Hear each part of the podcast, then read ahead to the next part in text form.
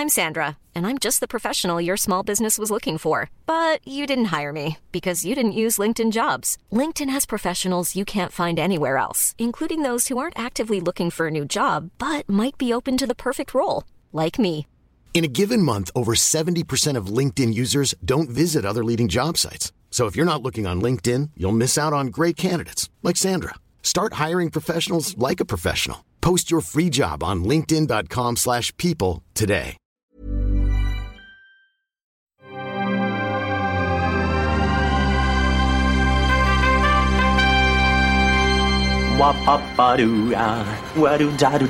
Steven, arrête s'il te plaît, j'ai jamais pu encadrer Michel Legrand.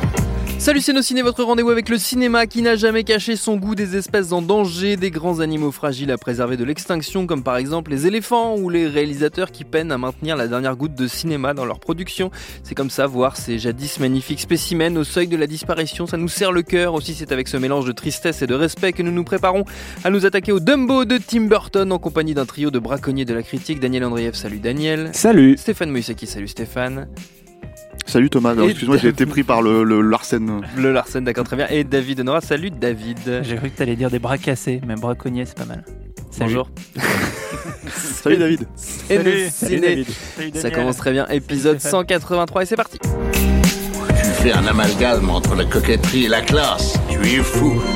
Enfin, si ça te plaît. Vous êtes très dissipé, je le sens déjà. Dumbo donc nous raconte, c'est étonnant, à peu près la même histoire que le grand classique de Disney puisqu'il s'agit de son adaptation live action, la grande mode du moment. On y retrouve donc le jeune éléphanto sous la garde d'un ex-artiste de cirque incarné ici par Colin Farrell dont les enfants vont découvrir des capacités extraordinaires puisque la bestiole peut voler. Welcome, baby Dumbo. We're all family here, no matter how small.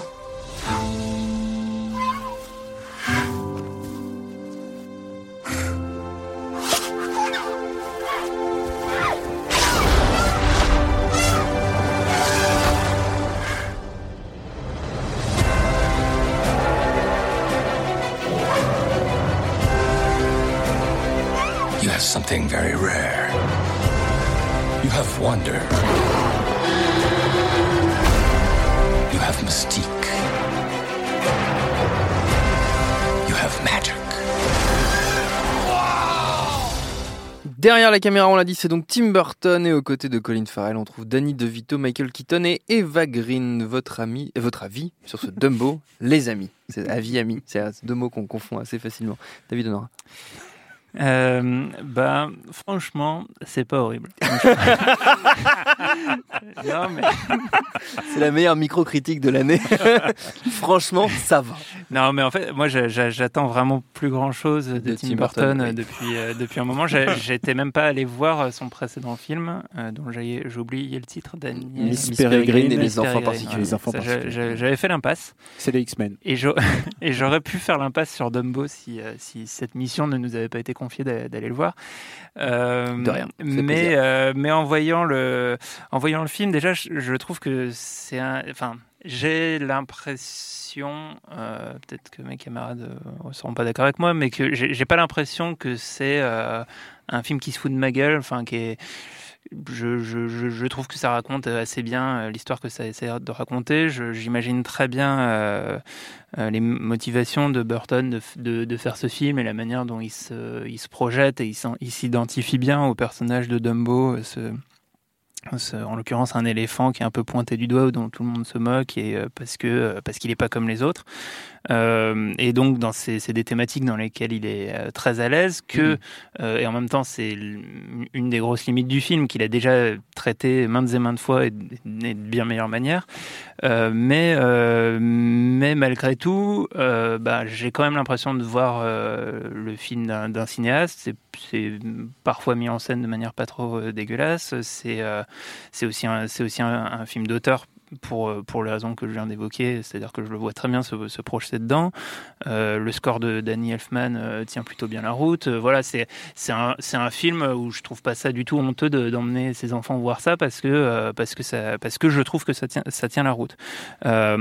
Et puis, par ailleurs, il y a un truc que je trouve intéressant, c'est que ça raconte euh, en fait, on se pose une question, c'est-à-dire que même euh, quand on allant voir le film, je me dis, mais attends, mais qu'est-ce qu'il allait encore se fourrer à faire des trucs avec Disney quoi? Il, il en a pas marre de, dans sa vie d'avoir été rejeté euh, je ne sais combien de fois par Ouais. ce studio, d'avoir été traité comme une merde, aussi maltraité. ouais. Et en même temps, je trouve que ça raconte un, un petit peu ça. Donc, l'histoire de, de Burton avec Disney, bah, c'est dès les, dès les débuts, quand il travaille euh, euh, sur, euh, sur son projet euh, d'animation, de court-métrage d'animation, Frankenweenie, dans les, dans les années euh, 80. Et euh, il, est, il est un peu mis au, au banc par les exécutifs de, de, de Disney qui trouvent que, bah, que c'est pas du tout adapté à ce Ouais. qu'ils imaginent de faire pour les enfants à l'époque. Il, il, a- il bosse un peu sur des, des designs qui, qui sont rejetés pour Rox et Rookie parce que pareil, il est dans une ligne esthétique qui correspond pas au canon défini par, par le studio à l'époque. Et puis, euh, et puis, il a eu une histoire, bah, que ça soit sur la pro- production de L'étrange Noël de, Monsieur Jack, euh, bah, qui, a, été très compliquée avec, euh, avec Disney, dans laquelle il a été, comment dire, plutôt maltraité, quoi. Et, euh, et jusqu'à jusqu'à euh, beaucoup plus récemment Alice au pays des merveilles qui euh, bah, de fait est un, un assez gros succès mais euh, qui qui encore une fois a, valu de se faire plus ou moins rejeter derrière par par le studio on, on peut se poser les Enfin, questions ah, de Ils ont fait une suite quand même. oui, mais, euh, mais en tout cas, Burton, là-dedans, est hyper euh, dé- déconsidéré. Quoi. Et, euh, et en fait. Par qui? je, je trouve par Disney. À l'é- à l'époque, euh, enfin, qu'il qu'il était. en- en- enfin viré quoi du, du pour la pour la suite euh, il n'a Ah, pas eu de moi, je de- pense qu'il voulait pas la faire. ouais donc enfin ça c'est ça je sais pas trop mais euh, Mm. et euh, et, euh, et du coup bah dans le- là-dedans il y a il y a un- il y a un truc qui est qui est assez marrant c'est la, la ti- le timing de, de, de la sortie du, du film qui sort ben, en fait pile au moment où euh, où Disney va racheter la Fox et en Oui. plus annonce qu'ils vont virer euh, 4000 euh, 4000 employés et qui est, un qui est un- une partie de ce que raconte le film d'un grand centre de divertissement qui s'appelle Dreamland qui rachète du coup un, plus petit cirque itinérant et, euh, euh, qui en vire tous les employés et que ce- cet acte-là va se retourner contre le- l'empire euh, qui va tomber en ruine et, euh, du coup je trouve qu'il y a un truc qui, résonne de manière marrante enfin qui est plutôt comment dire une coïncidence mais qui, voilà en ce moment dans le contexte économique et dans, l'actualité de ce qui se passe autour de Disney est intéressant. Donc voilà, tous ces éléments font que je me me suis pas particulièrement euh, ennuyé, que euh, euh, voilà, que j'ai j'ai l'impression d'avoir vu un film pour enfants. euh, qui m'est pas euh, qui m'est pas spécifiquement adressé mais Ouais. mais que je trouve euh, euh, plutôt honnête dans euh, dans un dans le cadre d'une de ce qui nous est offert par la production euh, euh, actuelle Euh, voilà je trouve ça ça tient la route Daniel? Alors, euh, déjà, il y a un, un petit souci, euh, je dirais, d'ordre visuel, puisque pendant tout le film, euh, d'abord, euh, la photographie, euh, je sais que euh, à nos ciné, on, a dit du mal du dernier euh, Frère Cohen, où il y a la chro- chromo très particulière. Là, c'est c'est absolument immonde à regarder euh, du, du début à la fin, en fait. Tous les plans, euh, les gens, ils regardent pas dans les bonnes directions, enfin tout la, cette espèce de chromo euh, post-Instagram euh, euh, un peu euh, sirupeuse pour faire croire que c'est le début du siècle. Et tu vois Colin Farrell là-dedans et tu vois tous ces acteurs qui sont en train de se démener alors qu'ils sont tous devant fond vert. C'est vraiment c'est c'est à ne pas faire, à mon avis. Et puis euh, surtout simplement le fait de regarder Dumbo, euh, mais en fait pénible. Euh, c'est ce que j'appelle le sy- syndrome Battle Angel Du- Dumbo, en référence à Alita en fait. Alita, ça passait parce qu'au bout d'un moment, je sais pas comment, à force de matraquage et de trucs, et finalement de de la performance de l'actrice, euh, bah, tu l'acceptais. Dumbo, c'est jamais arrivé. Jamais pour moi, je trouvais ça, je trouvais trop chelou de visage. Et alors, est-ce que ça serait pas en fait finalement une réussite puisque le but euh, de Dumbo finalement c'est d'être un fric et d'être pointé du doigt? Et finalement est-ce que c'est pas l'Elephant Man de Tim Burton qui n'a jamais réussi? Euh, Il y a plein de questions qui se posent et je trouve que David a bien, a bien souligné ça, c'est que ça s'inscrit vraiment bien dans la filmo. Et à ce moment-là, à partir de là, euh, le film, j'étais en pleine checklist et je me disais, check, check ça, c'est ça, les enfants pointés du doigt, les frics, check. Euh, on a presque, on a presque eu la femme à barbe, mais tu sens que euh, il n'est pas allé jusqu'au bout. Il y a eu donc la femme sirène. Euh, il y a genre, tu sens que c'est le le, la- le petit euh, Freakland du cirque, ce Mm. petit monde. euh, C'est un univers en plus qu'il avait complètement déjà Ouais. exploré, exploré avec Big Fish, quoi. Littéralement, C'est l'impression qu'il reproduit le truc en moins bien, quoi. Enfin, Et- ce qui est déjà à déjà, pas. je suis pas fan de Big Fish, mais en plus, t'as les mêmes personnages. Le, le personnage du grand dadais qui regarde de loin et qui a l'air de rien faire du tout. Euh, pareil, c'est Big Fish. Enfin, genre, j'ai l'impression d'avoir déjà vu ce film 15 000 fois, sauf que il n'y a pas Johnny Depp, donc déjà, déjà, c'est c'est c'est Pas c'est- plus mal. c'est un, Johnny Depp d'aujourd'hui. c'est un petit peu Une un- respiration quelque part. Une respiration, exactement. C'est un, c'est un vent d'air frais. Euh, che- je suis très surpris en termes de checklist. Il n'y a pas beaucoup de clowns. Je m'attendais à ce qu'il y ait un déluge de clowns parce que c'est quand même euh, un de ces trucs, euh, que ça soit euh, le Joker, que ça soit dans tous ces films, il y a toujours des clowns. Il y en a très peu finalement. Et du coup, euh, le clown finalement, c'est le méchant. Euh, donc le méchant, je trouvais qu'il était euh, bah c'est euh, Keaton qui revient en fait. Il y a tout un paradoxe de voir Keaton avoir fait le gentil en 88 et qui revient faire le méchant en 2019. Euh, Il y a vraiment un arc de, vie. il avait déjà un peu abordé le rôle du méchant dans Spider-Man plutôt efficacement. C'était le meilleur dans Spider-Man à mon avis. Et là, bah, il fait un c'est lui le clown. Il fait un méchant clownesque. Euh, il est, enfin, je veux dire, je veux dire littéralement, euh, c'est ce que tu disais, David. Il y a tout un truc sur le, le parc Disney en fait, et je me demande à quel point ils lui ont laissé carte blanche pour faire ça, alors que euh, pour un film pour gamins, je trouve qu'il va assez loin. Il dénonce quand même un système de, de parc d'attractions. Il montre que les parcs d'attractions c'est c'est pas bien et que le mieux c'est la structure familiale et tout, à tel point que euh, bah, le parc il explose euh, comme si c'était la base de, de James Bond, tu vois, la base dans un genre c'est n'importe c'est n'importe quoi. Euh, du coup, ce film, mais bizarrement sympathique, ça ne veut pas dire que je le recommande du tout. Stéphane. Bah, moi, je suis un peu désensibilisé maintenant sur euh, Burton parce que ça fait vraiment longtemps que, que non, mais, mais non, parce que ça a été un cinéaste qui était extrêmement important pour moi jusqu'à à peu près euh, début des années 2000 Mm. et vraiment quelqu'un euh, dont j'attendais vraiment les films à chaque fois. Je suis un énorme fan de Batman Returns, de Edouard Rosin d'Argent, euh, De Beetlejuice. Beetlejuice évidemment. Et, euh, et en fait là où c'est euh, c'est un crève-cœur pour moi à chaque fois de voir ces films et c'est pour ça que je suis de plus en plus désensibilisé au fur et à mesure, hein, c'est que bah, c'est quelqu'un qui est extrêmement cohérent avec euh, lui-même et extrêmement cohérent vis-à-vis de raconte. Alors, il y a les thèmes hein, dont on a parlé, euh, mais il n'y a pas que ça, il y a les images en fait. C'est-à-dire que par exemple l'apparition dont on parle Michael Keaton, quand on parle de Michael Keaton, et, et- et Daniel a fait un, un parallèle avec ça, c'est-à-dire le voir jouer le gentil chez Burton, hein, quand c'était Batman par exemple, en 89 ou, euh, ou en 92, et le voir jouer le méchant là, en fait, pour moi, ça a une signification très spécifique, d'autant plus qu'il est vraiment introduit exactement de la même manière que dans euh, Batman Returns, c'est-à-dire avec dans son bureau, avec euh, la lumière qui passe à travers euh, la, la vitre et tout, et c'est c'est c'est là où tu te dis bon, alors en fait.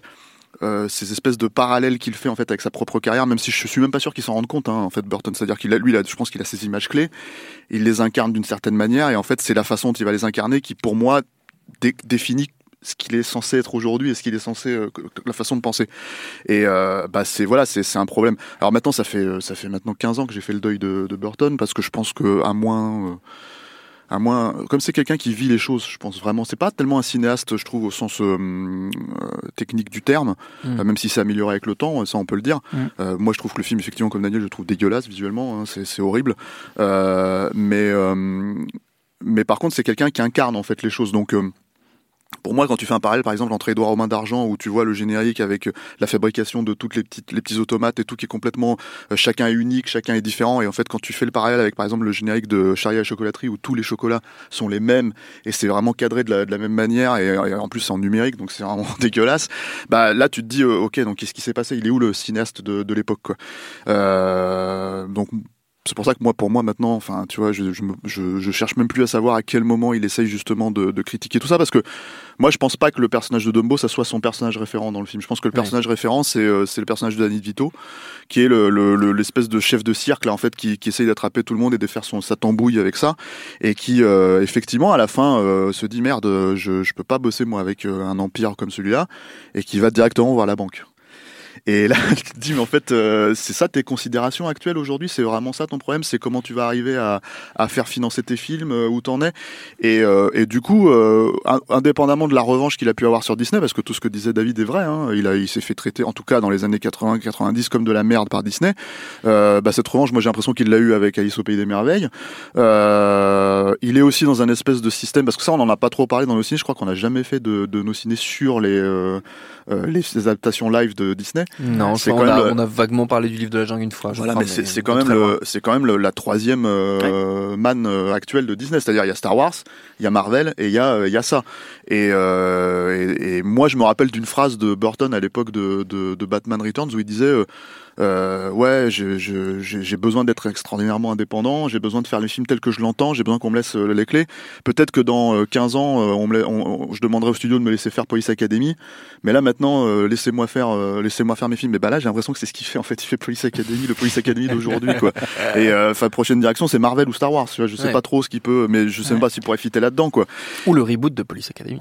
Ou le reboot de Police Academy. Que nous attendons je- Je je- suis pas voilà. complètement sûr que ça soit le personnage de Danny DeVito, euh, son personnage Bah, référent, parce que la petite fille, la petite fille, elle incarne exactement tout ce qu'il raconte tout le temps, euh, le droit à la différence, son père qui l'oblige à faire ça et elle, elle veut pas.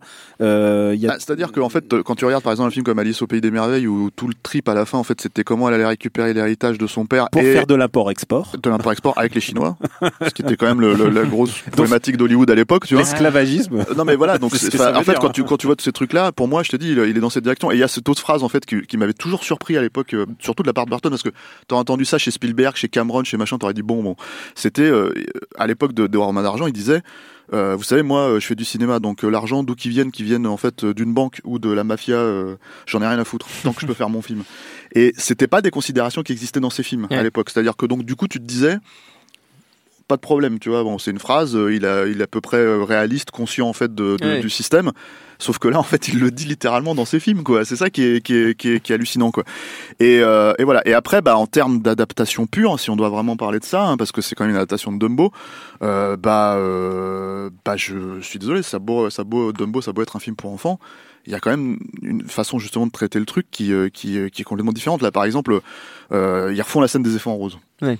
Bon, moi, Dumbo, c'est pas mon Disney préféré, je m'en fous un peu, mais euh, le truc, c'est que la scène des, éléphants roses, en fait, si vous vous rappelez dans le film de, de, les mecs de- qui sont- qui il ont se bu. bourre la gueule, quoi. Ouais, ils sont- ils- se, il se bourre la gueule et en fait donc t'as quand même euh, t'as quand même euh, t'as quand même un truc sur l'alcool autour de Mm. ça quoi et là aujourd'hui c'est rien c'est rien de tout ça c'est dans le spectacle C'est un c'est-à-dire c'est Dumbo qui est émerveillé par le spectacle et t'as juste un perso qui fait des éléphants roses et l'autre il fait Ouais. ah, pourquoi pas C'est ça, c'est- il y, y a besoin d'un bout de dialogue pour te dire que c'est la scène Ouais. des éléphants roses, sinon tu limite tu fais pas le Voilà. lien. Quoi. Et du coup, en fait, tu te dis, on en est arrivé à un stade où aujourd'hui, même dans, dans, dans la situation dans laquelle on est, faire un film familial où on peut pas euh, euh, montrer un personnage en état d'ébriété parce que ça risque de choquer euh, les ligues familiales ou je sais pas quoi. Et ben, en fait, voilà. Et donc Burton, le Mais grand les, cinéaste. éléph- les éléphants tapaient dans l'original. Ils, ils se défendaient et, euh, et Ouais, ça ouais, c'est un truc mais là, euh, bon, voilà, mais ce que je veux dire, Juste, si tu veux, c'est qu'on en est arrivé à un stade où euh, le grand rebelle, le grand rebelle d'Hollywood, qui était Tim Burton, en fait, il, il se, il se, il plie les choses en fait pour pouvoir les faire rentrer et juste dire bon bah on est obligé de mettre cette scène comme on est obligé de mettre la scène des clowns justement et de, du feu, comme on est obligé de mettre toutes ces scènes qui sont clés dans, dans, dans Dumbo,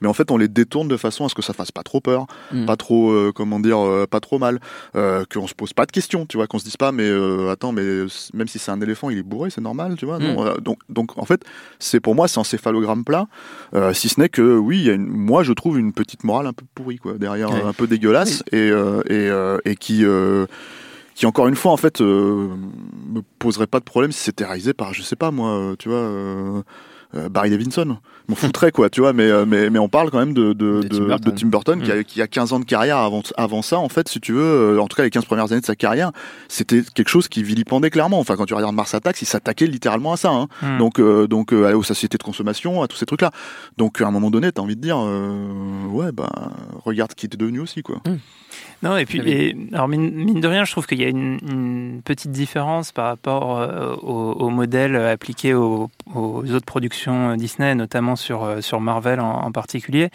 Euh, c'est que, en fait, le moule dans lequel il est, finalement, c'est lui qui l'a conçu euh, avec, euh, avec Alice au Pays des Merveilles. C'est-à-dire ce- c'est- cette relecture euh, en, en live et en numérique euh, des univers de contes euh, qui a donné lieu à d'autres films euh, dans, dans lesquels, dans lesquels il y a notamment eu le, le Oz de, de, de Sam Raimi, euh, ça, qui, qui est aussi un film à part ouais, et tout ça. Mais ce que je veux dire, c'est que c'est des- et il y a eu euh, plus récemment, je l'ai pas vu, mais euh, un casse-noisette euh, qui, a- qui- on a l'impression que c'est vraiment aussi dans, dans ce dans ce moule esthétique, en plus des, des adaptations de, de Cendrillon, de La Belle et la Bête, etc. Euh, en fait, euh, bah, du coup, euh, j'ai, je, je, si je vous rejoins totalement sur le fait que ben, c'est, le fantôme de ce qu'il a pu être, enfin, il y a- ça n'a aucun intérêt par rapport à. Moi, je pense pas que ce soit le fantôme. hein. Je pense que c'est vraiment le, le, le, le, mec en fait qui a vraiment Oui, qui est- lâché, lâché Mm. tout ce qu'il a été. C'est-à-dire, c'est Qui est pas passé de l'artisanat à l'industrie. À, l'in- à l'inverse total, Mm. quoi. Si vous me permettez, euh, juste pour, pour illustrer ce truc, c'est que pour moi, euh, Tim Burton, le problème c'est qu'avant il faisait des films pour lui, et après à passer, à passer un certain cap, il a fait des films pour ses gosses, et, euh, et ça se voit en fait. C'est-à-dire qu'il fait des films comme il les aurait fait avant, mais moins bien, plus pour ses gosses, en se disant bah pour mes Ouais, gosses, je ouais. mettrai pas ça, et du coup, c'est pour ça que ces films ont l'air un petit peu, euh, bah, je sais pas, on- bah, je dirais pas pipi de chat quoi, mais euh, mais Moi, je c'est- pense pas. Je pense qu'il continue ouais, à faire des films pour lui. C'est juste que ce que lui, il est devenu, euh, bah, c'est pas un mec super recommandable. Moi, c'est ça Ouais, mon, mon approche du je- truc. je- mais- là, c'est- j'irai pas jusque là, mais. euh, Non, mais euh, et, En tout cas, il fait des films. euh, Excuse-moi, David, Ouais, c'est juste pour dire, le, le Dumbo original faisait. c'est- un cas très rare chez Disney. C'est un film qui dure une heure. Oui. Et là, il dure deux fois plus. Qu'est-ce que ça a deux fois plus à nous raconter Mais en fait? C'est- pas- Tout ce truc sur le parc d'attractions. hein. Hmm. Ouais, et c'est pas. Oui, parce que parce que le- ça s'arrête. Normalement, Dumbo il s'en va et clac, il apprend à voler. Là, on a six fois la séquence de ah il s'envole et les gens sont émerveillés, genre six fois, cinq ou six fois. Sauf Et- les spectateurs. et, et bah, moi, genre à la quatrième, j'ai dit bon c'est bon. Et ensuite ils nous la font une cinquième fois et j'ai fait c'est pas possible quoi. Cinquième fois, tu vois la petite plume. Est-ce qu'il va attraper la petite plume? C'est ça les seuls suspects de The Film, c'est est-ce qu'il va attraper la petite plume? Et finalement, la morale est la même parce que euh, on va, le- c'est la petite fille et pas la petite souris qui va lui dire. C'est la petite fille, elle va lui faire. Tu sais, la plume c'est rien. Euh, moi aussi, on m'avait donné une petite clé magique et en fait, euh, j'ai compris qu'elle servait à rien. La petite clé, il faut croire en toi-même et voilà. C'est la même morale mais en moins bien. Ouais, David, euh, alors finir. ça, ça pour le coup, effectivement, ça c'est le, ça c'est la recette euh, des, des Disney actuels de, euh, de gonfler artificiellement les films en, en répétant 15 fois les, les mêmes séquences narratives. Mais, euh, non, ce que, ce que, ce que je voulais ju- juste dire, c'est que j'ai- j'ai, j'ai quand même l'impression euh, que, euh, que, en tout cas, que c'est pas le film de quelqu'un d'autre. C'est-à-dire euh, que, contrairement au, au- au- au Marvel ou bah, Ah que quel, quel que soit, Tim voilà, Burton, là hein. c'est Tim Burton et et, et, et, C'est tout le problème. Hein. au au moins il y a ça. Je préfère, moi, je préfère quand Tim Burton il fait la planète des singes où c'est pas totalement lui, même s'il essaye Mm. de faire vraiment un film pour le studio, où au moins il essaye de caler ses trucs dedans. C'est dommage que qu'il se fasse qu'il se fasse avoir plutôt que de regarder un film là où tu vois, on, on, on- on- on dit une heure sur le sur le parc d'attractions. Euh, ces questions-là, elles étaient déjà en fait comment faire son art, tu vois, avec l'argent, comment manipuler. Ça, c'était déjà dans Ed Wood. Le seul Ouais. problème, c'est qu'en fait dans Ed Wood, il allait s'acoquiner avec des mecs et puis en fait il faisait quand même son truc et les gens le regardaient en disant mais qu'est-ce que tu branles en fait, qu'est-ce que tu es en train de foutre On a payé là pour ton truc. Alors que là, en fait, à la fin, les banquiers sont très contents, ils le regardent, ils fument le cigare avec lui et tout, etc. etc. Donc c'est pour ça que pour moi, je te dis, euh, c'est c'est euh, c'est c'est un problème en fait de voir ce type-là en fait vraiment se poser la question de comment le système, comment je vais je vais euh, comment dire utiliser le système euh, pour mon profit financier, j'ai l'impression presque parce que artistiquement parlant, ça fait longtemps qu'il est mort.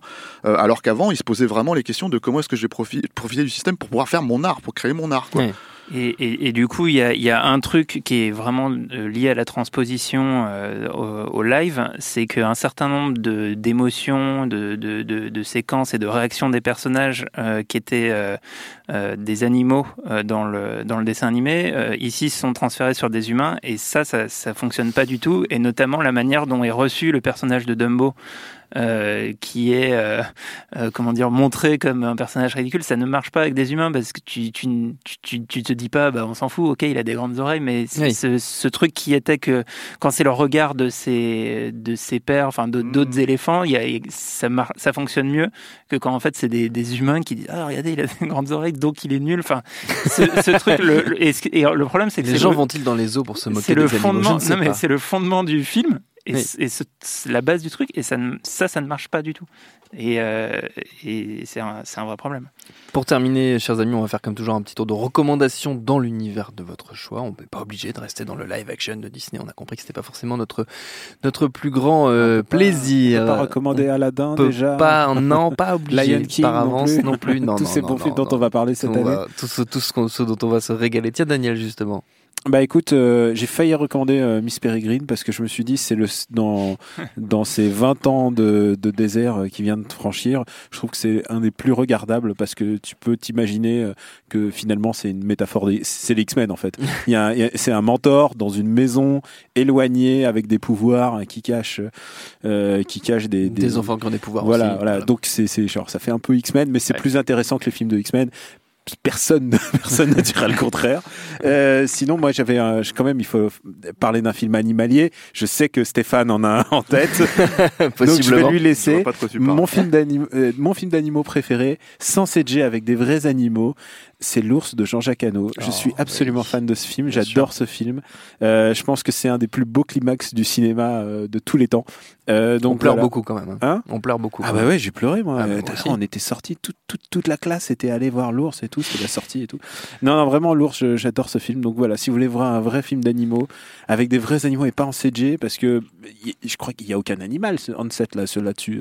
Dans le Burton? Ouais, je, crois que. Il y a à peine des acteurs, tu sais déjà, donc c'est compliqué hein, d'avoir des animaux en plus. Donc voilà, l'ours de Jean-Jacques Hano. Hano. Très bien. David. Euh, bah moi, je, alors, je vais partir euh, très loin à l'opposé, à l'opposé total. mais je me disais, qu'est-ce que je vais faire comme reco là-dessus? Tu pourras recommander ton pull, ton pull rayé. Oui, parce À que j'ai un, un pull à la Burton, Ouais. paraît-il. Euh, et du coup, je vais partir sur complètement autre chose et je recommande Un éléphant, ça trompe énormément. Ah. J'ai failli la faire. Trop D'Yves- fort. d'Yves Robert. Évidemment. Euh, Yves Classique. Robert qui, euh, je pense, c'est un. Deux films français dans la même émission, vous, ça va les, Ah bah, amis là, est bientôt un rigolo. Ouais, Tu sais, bientôt, sur bientôt, YouTube. ouais. Non, mais, euh, mais Yves Robert, je pense que c'est un, un des, des cinéastes français les, les, les plus sous-estimés parce que Oui. c'est un, très grand réalisateur de comédie, mais en plus, quand tu regardes ses films, euh, bah, il a, enfin, je trouve un vrai sens euh, de, de la mise en scène, de la caméra. Alors, ça, ça se voit plus ou moins sur certains films, et, c'est- et Un éléphant, ça trompe énormément, c'est pas forcément celui sur lequel c'est le plus parlant. Euh, mais. Euh, mais voilà, c'est un film d'une d'une bande de, de, de mecs. Il y a Jean Rochefort, euh, Claude Brasseur, euh, Guy, Guy Bedos, euh, qui sont euh, quand même des, des, des bons, des bons connards avec leur, avec leurs femmes. Et, euh, et voilà, c'est une très bonne comédie française euh, que je recommande. Tout à fait. Stéphane? T'as aussi une bonne comédie française? Ouais. Non, mais on a parlé de, de, de, de la façon dont Disney, euh, Disney Mhm. traite en fait les, les, ses anciennes euh, bah, licences. Gloire. on va dire. Ouais, Ouais. non, mais voilà. euh, donc, euh, il y a par exemple, je pense à un film. Comme ça qui est assez euh, moi m'a un petit peu énervé à l'époque. Euh, c'est euh, même si ceci dit c'est pas le pire de tous là c'est le livre de la jungle. Et il m'a énervé pour une, pour une raison très spécifique en fait. Et c'est quand même la façon la façon dont ils ont traité le serpent dans le film qui est- qu'ils ont féminisé C'est- Scarlett Johansson qui joue le rôle quoi alors moi je- cette mode là comme ça où on féminise les icônes masculines comme ça pour euh, pour euh, pour, en transformer- pour les transformer en femmes tout ça pour pour pour aller dans la dans la direction de Twitter merci quoi ça suffit donc euh, C'est donc euh, quel type donc- de serpent? Alors je sais plus, c'est pas, c'est, mais c'est pas forcément un anaconda. Hein, J'ai pas l'impression. Mais ça c'est le problème. Non, tu vois. il, l'étrangle, c'est un boa constrictor, non? C'est un boa. Ah, un non? boa. Je sais pas, c'est Scarlett Johansson. Moi c'est tout ce que j'ai retenu quoi. Et donc Ouais, en fait, ça, moi j'ai envie de dire voilà, puisque tous c'est les comme ça, privilégier. L'original, privilégier Anaconda. Voilà, c'est tout. Anaconda c'est un homme. Je On est d'accord. on sait Monsieur. pas. Mais non, On c'est dirait. pas. Mais non, C'est sûr. Mais, non, c'est vrai c'est asexué. Ah merde. bon bah alors euh, je, je scratch tout ça, juste re- revoyez Anaconda. Ah, quelle honte, quelle honte. C'est un python. C'est Ah, ok, merci. Heureusement qu'il y a des gens qui, Non, qui Anaconda c'est un anaconda. Non, Non, mais non. non, mais non, bref, bref, bref, notre temps est écoulé. Merci à tous les trois, merci à Quentin la technique et Juliette pour la préparation. Binge.audio pour toutes les infos utiles. On vous dit à très vite. Je préfère partir plutôt que d'entendre ça, plutôt que d'être sourd. Binge. When you make decisions for your company, you look for the no brainers. And if you have a lot of mailing to do, stamps.com is the ultimate no brainer. It streamlines your processes to make your business more efficient, which makes you less busy. Mail checks, invoices, legal documents, and everything you need to keep your business running with stamps.com. Seamlessly connect with every major marketplace and shopping cart. Schedule package pickups and see your cheapest and fastest shipping options from different carriers with rates up to 89% off USPS and UPS rates. And with the stamps.com mobile app, you can take care of mailing and shipping wherever you are. Make the same no-brainer decision as over 1 million other businesses with stamps.com. Sign up with code program for a 4-week trial plus free postage and a free digital scale. No long-term commitments or contracts. That's stamps.com. Code program.